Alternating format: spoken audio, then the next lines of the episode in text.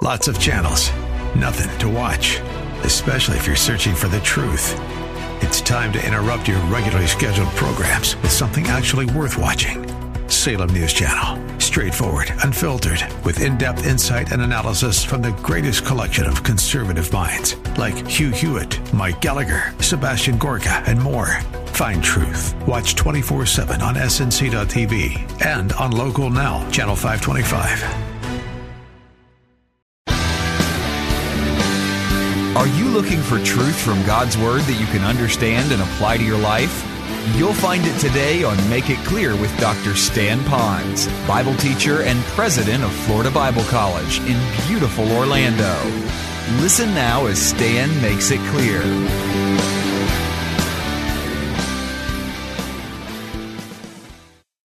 I kind of reflect not so much on the sermon as much as I do on you all, and I just ask that the Lord would bring Himself to you in a very rich way through His Word, and that God would then wrap His arms around you from His Word and then take you back to glory in your mind and really love Him with all of your heart, soul, and mind.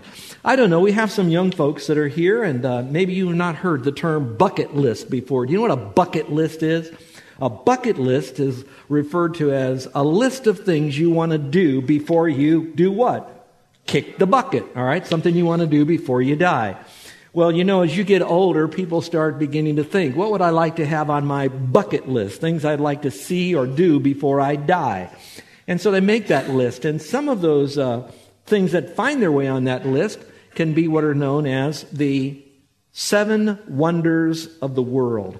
A wonder of the world is something that it was built by man at a time that you wonder how they ever did it with the engineering knowledge they had then and the labor that they had and the equipment that they had.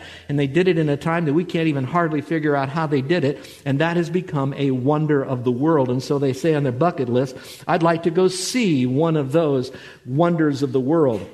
Now, the question might be, what are the seven wonders of the world? Now, that's where you get into a little bit deeper weeds, because different people have different lists. If you Google this thing, you have the ancient wonders of the world, and then you have more current wonders of the world as they begin to find new things. Now, I'm saying all that for this. There are people that want to go see that.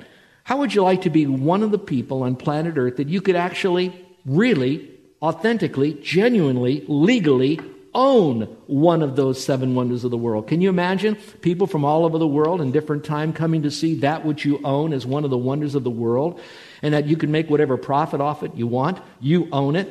And then let's now add number two, number three, number four, number five, all the way up to the seven wonders, that you would own all of those wonders. And then any new wonders of the world that they're discovering in our lifetime. So now you own every wonder of the world. And let's just throw in this thing. Let's just say you own the whole world. Can you imagine what that would be like and yet lose your own soul? Well, today I want to talk about the seven blessings of highly elected people. These blessings are worth far more. They are immeasurable in the amount that we can calculate of blessings and their worth compared to any of the wonders of the world. And God says, by His richest grace, by his kind intentions, he says, I'm going to give you these seven blessings because you have trusted Christ as your Savior. You are one of those highly elected people that get those seven blessings. Now, let me just swiftly go into this. The passage we're going to look at, we're extrapolating seven of those blessings. But I don't want to reduce it to just those seven. We can go from Genesis to Revelation and all the blessings that God says, I own it all. And I'm giving those to you if you've trusted Jesus Christ as your Savior. Now, we are in Ephesians chapter 1. That basically means that the Apostle Paul, under the inspiration of the Holy Spirit, wanted to write truths to a group of people who lived in Ephesus who were believers. Thus, it's referred to as the church at Ephesus. But by extension, those truths that he wanted them to know, he wants us to know. And these truths are not just, oh, I don't know, existential truths out there. These are real truths of ownership of blessings that you and I have. Now, I've heard one person say that if you can't get excited about the blessings of God from chapter 1 of Ephesians, then you probably can't get excited about any other part of Scripture because they are so very, very rich. Some of you might be asking, why are we spending a little bit more time in these blessings? And I want to assure you, we could spend a lot more time. But I believe we're going to give you what we call the mountain peaks of the Himalaya Mountains. We're going to give you the seven, and we're going to touch on them so that you'll know what they are. But why are we doing that? Well, one main reason is this. I believe the most accurate way that you could know God to worship Him is going to be found in you accurately knowing God's Word because you will not reve- have revealed to you who God is most clearly other than the Word of God. So I want to teach you the Bible verse by verse by verse so that you will know it. Another reason we spend the time in God's Word and going over it the way that we do is we know that apart from God's Word, there is no way that we're going to grow up in Christ as a Christian. We can grow old in Christ as a Christian, but not grow up in Christ as a Christian if we don't know His Word and apply it to our life. And then one other truth that is very important is we could be learning these truths, but if we have people who are teaching us false teaching from false teachers, then it's going to kind of muddy up this thing. It's going to grow, it's going to throw sand in the gears of what we're learning. And now we have an imbalance or a dysfunctional view of God, a dysfunctional view of Scripture. And of course, then we're not growing spiritually. And whatever we're growing is becoming a dysfunctional life. So we want to know this. Now, with all of that being said now, that means that all that we do here at this church and our outreach, whether it's the pulpit ministry or our ESL movement or what we're doing with the young people, all the ministries that we have, is we want those who do not know Christ as Savior to become a person who has placed their faith alone in Christ so they now can understand all these wonderful blessings that God has for them. So if you've come in here today and you feel like, man, this last week I have been really beat up. I've lost a deal. I've had issues with relationships. I've got problems with my health. I don't have a magic wand to take all that away. But I can do this. I can give you something from Scripture that is far more important than that, far more valuable than that. In fact, what you're going to learn will get your mind straight that you can enjoy the peace of God, rejoice in Him, no matter what happens on this earth, because you have something so much more. Well, you know, in this passage of Scripture, I like to use the term that as a believer in Christ, that we have been signed, sealed, and delivered. Have you ever heard those terms before? We've been signed, sealed, and delivered. What do I mean by that? Well, we have been signed by the adoption papers written by God. In other words, I've been adopted into God's family, and He signed those papers. When we adopted our boys, I can remember that very special day when we stood before the judge and he signed those papers, and those kids who were in one world now became our world. And really, our world, where are those kids? And a joy to see how they're growing in the Lord. Now, that being said, I want you to know that when you trusted Christ as Savior, you might still have the same rotten family here, but I promise you that you have a, a wonderful, great family in the body of Christ because we're all found in Christ. We are His child. Listen very carefully. When we didn't know Christ, we were dead in trespasses and sins. When we trusted Christ as Savior, we were made alive in Christ. We were in the kingdom of darkness before we trusted Christ, but once we were adopted, we were put into the kingdom of light. We were in the kingdom of death, now we're in the kingdom of life. We're in the kingdom of hatred, and now we're in the kingdom of love, and it's all because of God, what He has chosen to do for you and me. So if you know Christ as Savior, no matter what you're going through right now, get this. You have God as your father because he has adopted you into his forever family. And then it says that we were sealed. Well, we don't know what that means. We were sealed by the Holy Spirit.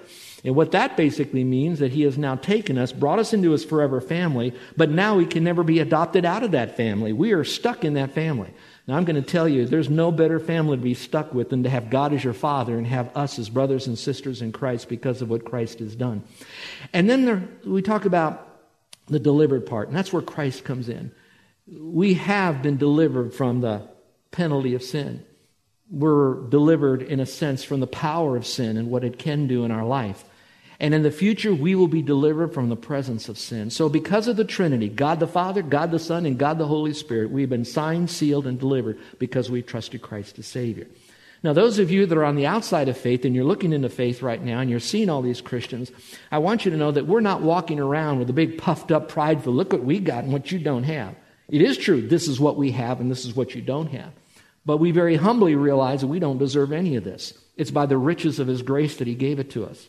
We also realize where we were before we came into His forever family, signed, sealed, and delivered. And we'll never forget that. And it's because of that that what we do is we want you to experience what we've experienced in Christ. So all that we do, all that we preach, where we spend our money is to help you to become a person who has placed your faith alone in Christ and gone on to become a fully obedient worshiper of the Lord. Well, now let's go over not the seven wonders of the world, but at least the seven blessings for highly elected people in this passage. So, as a review, because we've covered a couple of them already, number one was that we've been chosen to be holy and blameless in Him. So, in other words, it wasn't so much that God had us come to faith alone in Christ and then we just stopped right there. We didn't just get eternal fire insurance, that once we trusted Christ as Savior, He wants us now to live a life that would be holy and blameless. Now, that doesn't mean we're going to be perfect, but it does mean now we have the power to do that. And that's the direction we're going to go in. On the other hand, when we trusted Christ as Savior, we are in Christ, which means He already sees us as holy and blameless. Now He wants us to live out in our practical state what that is. Second blessing is that God has adopted us into His forever family. I've spoken to that just a moment ago. So that means we have God as our Father. Now think about that for a moment. Maybe you were raised in a, or reared in a home that uh, your dad wasn't a very good dad. He neglected you, he rejected you, he abandoned you, uh, might have done even worse to you. And I, I'm so sorry for that if it brought up some pain. I really mean that. And maybe in your mind you were thinking, boy, I would sure love to be in so and so's family. Billy's got a good dad. You know, Sally's got a good dad. I don't have a good dad. Well, I want you to know even the best dad in here, and I know you're striving to be a good dad, We'll never have a better dad than our Heavenly Father a very benevolent father, a father who is so righteous and so wise that he knows how to properly discipline us in love so that then we could experience the day to day blessings that he has for us. We're adopted into his, here it is, here it is, forever family. Well, now I want to give you, we've given you two, we're going to give you the last five today of the blessings of high, high elected people. Let me give you blessing number three. I am redeemed and forgiven. Let me read to you the verse here found in verse 7. It says, In him we have redemption through his blood, the forgiveness of our trespasses, according to the riches of his grace, which he lavishes on us in all wisdom and insight. Well, there are two key words I want you to see as we begin this. It's the word redeemed and the word forgiven. Now, some of you that are new to the faith, you might be hearing the word redeem. That's a word we don't use very often. When we were kids, we would hear the word redemption stamps. We would go shopping, we'd get these little stamps that were attached to various products that we would buy. We would take them off, we would lick them or put them in a stamp book, and then we would take it into a store and we would give them our little book full of stamps, and then they would give us whatever was in the shelf that was in that store that we could buy with a redemption stamp. Well, that's not too far away because what we're doing when we're going to store, we are setting free what's on those shelves for ourselves. Now, look at this for a moment. As an illustration, Carol and I, on our way into church today, we realized that there probably wasn't enough goodies for some of you that like to get some donuts and stuff like that. So we thought, boy, our people are really going to need something with their coffee this morning. So we whipped into Winn Dixie. They were open, and we set free donuts for you this morning. And so you had those donuts. We took them off the shelf. And I will tell you this those donuts were useless until they were officially redeemed. And that's really what the word redemption means it means to purchase and to set free. And as an object lesson, I want you to know that that's what we're doing. In your mind, can you do this for just a moment? Just go into your mind for a moment. Pretend that you lived, whether it was 150 years ago or 2,000 years ago, and pretend for just a moment that you were a slave and you were a slave upon a block here, and you were chained. And you knew as a slave that you could not do anything in your life that you had a choice to do except to obey or not obey. If you did not obey, you generally were beaten, set out, killed, whatever, because you didn't obey. So, in a sense, you would obey. And when you obeyed, you had no choice what time you woke up, what time you went to bed, what you would eat, what you would not eat, what you would do, how long you would do this, where you would work, what you wouldn't do. You were a slave. You, you really didn't even have a mind for yourself. You were a slave here. But this is a little worse slave block. This was a slave, slave block now that they're getting ready to put you to death. And you knew that you could die. So the auctioneer looks at you and says, You want to be free, Stan? I'll set you free. But to set you free, I'll kill you. And yeah, I'll be free from all the chains, but I'll be dead. But while he's having an interaction and there's the buzz of the crowd, someone in the back walks up to the front and says, Excuse me, Mr. Auctioneer, what I'd like to do is I'd like to set Stan free. And the auctioneer looks at him and says, You know, sir, in order to do that, uh, there's no money. You can't, there's not enough money to pay for him. So for me to let him go, someone's got to die. And this guy says, I'm willing to do that for him. Well, that someone was really the Lord Jesus Christ.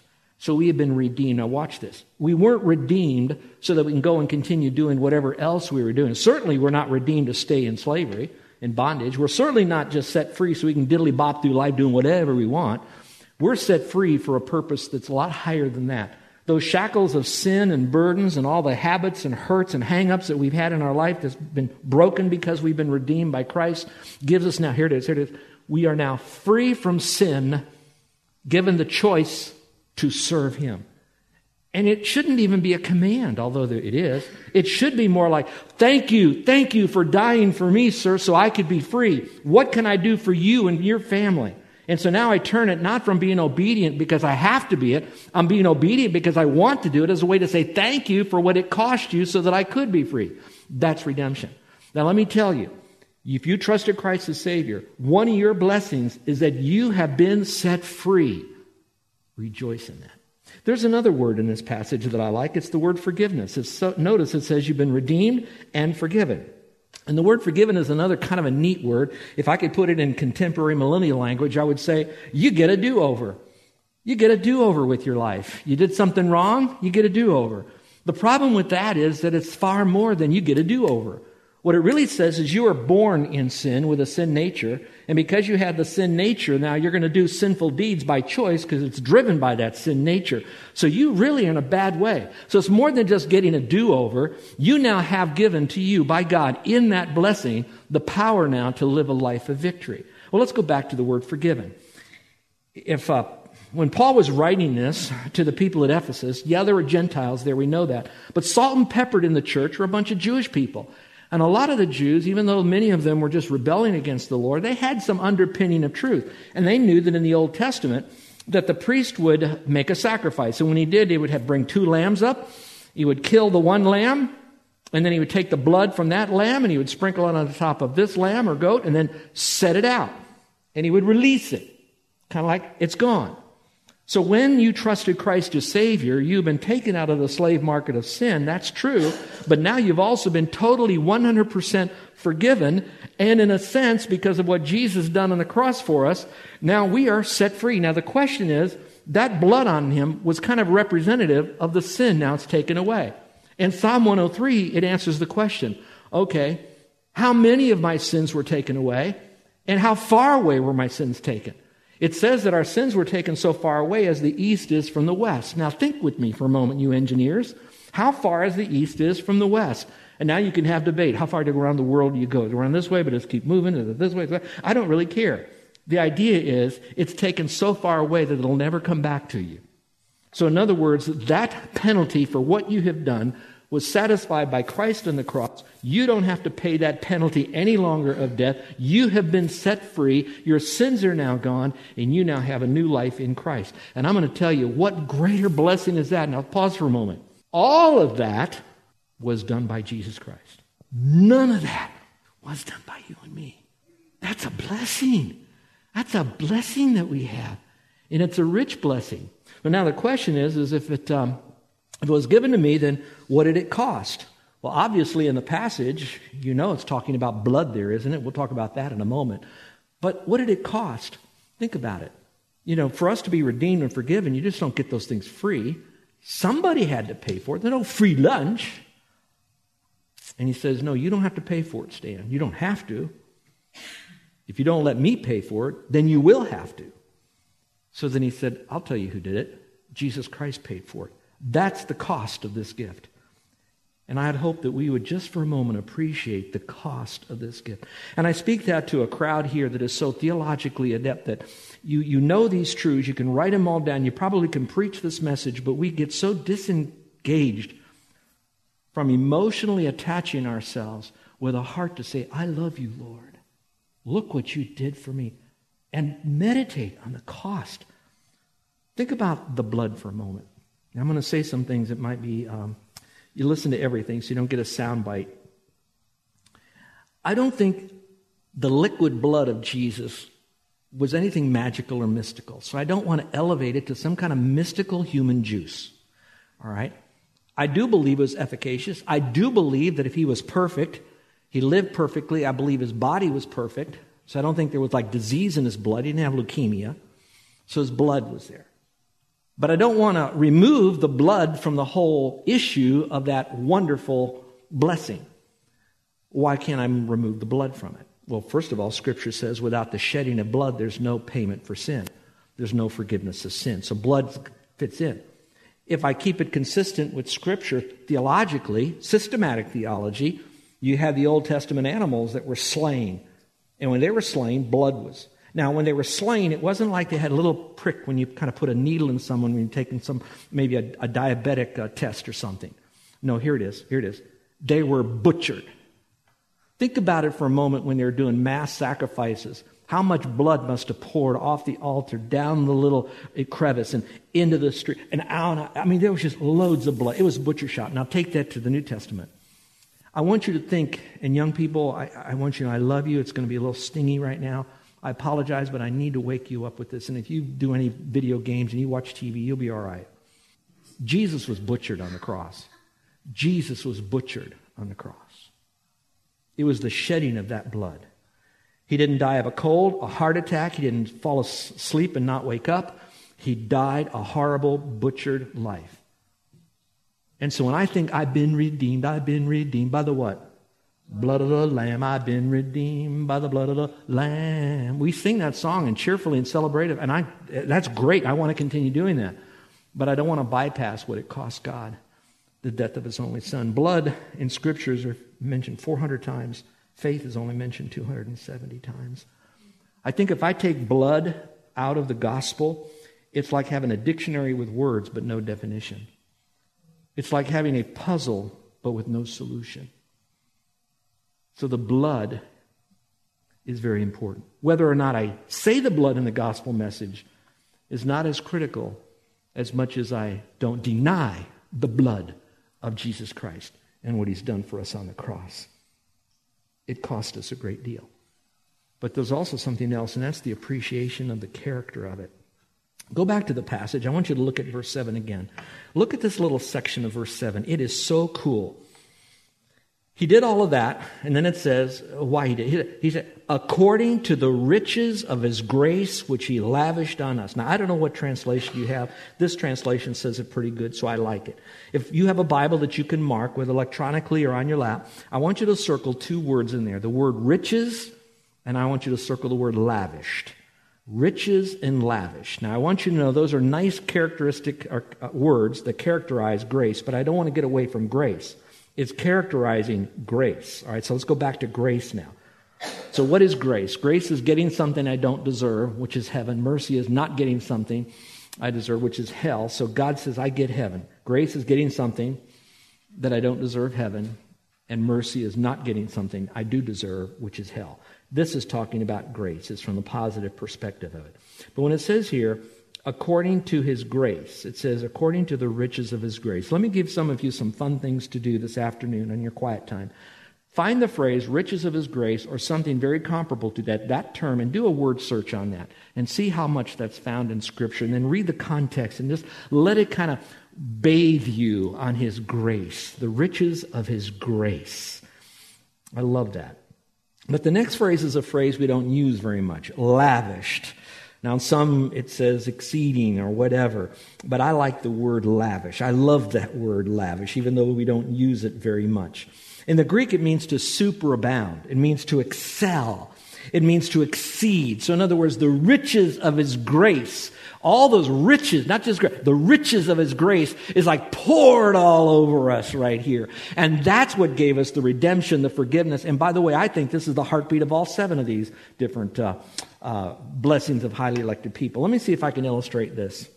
I don't know if you can see this in the back, and I know you can on, on our media here, but I'm holding up a can of soda here. Doesn't kind it is. It's a soda can here, and it's pretty full, all right?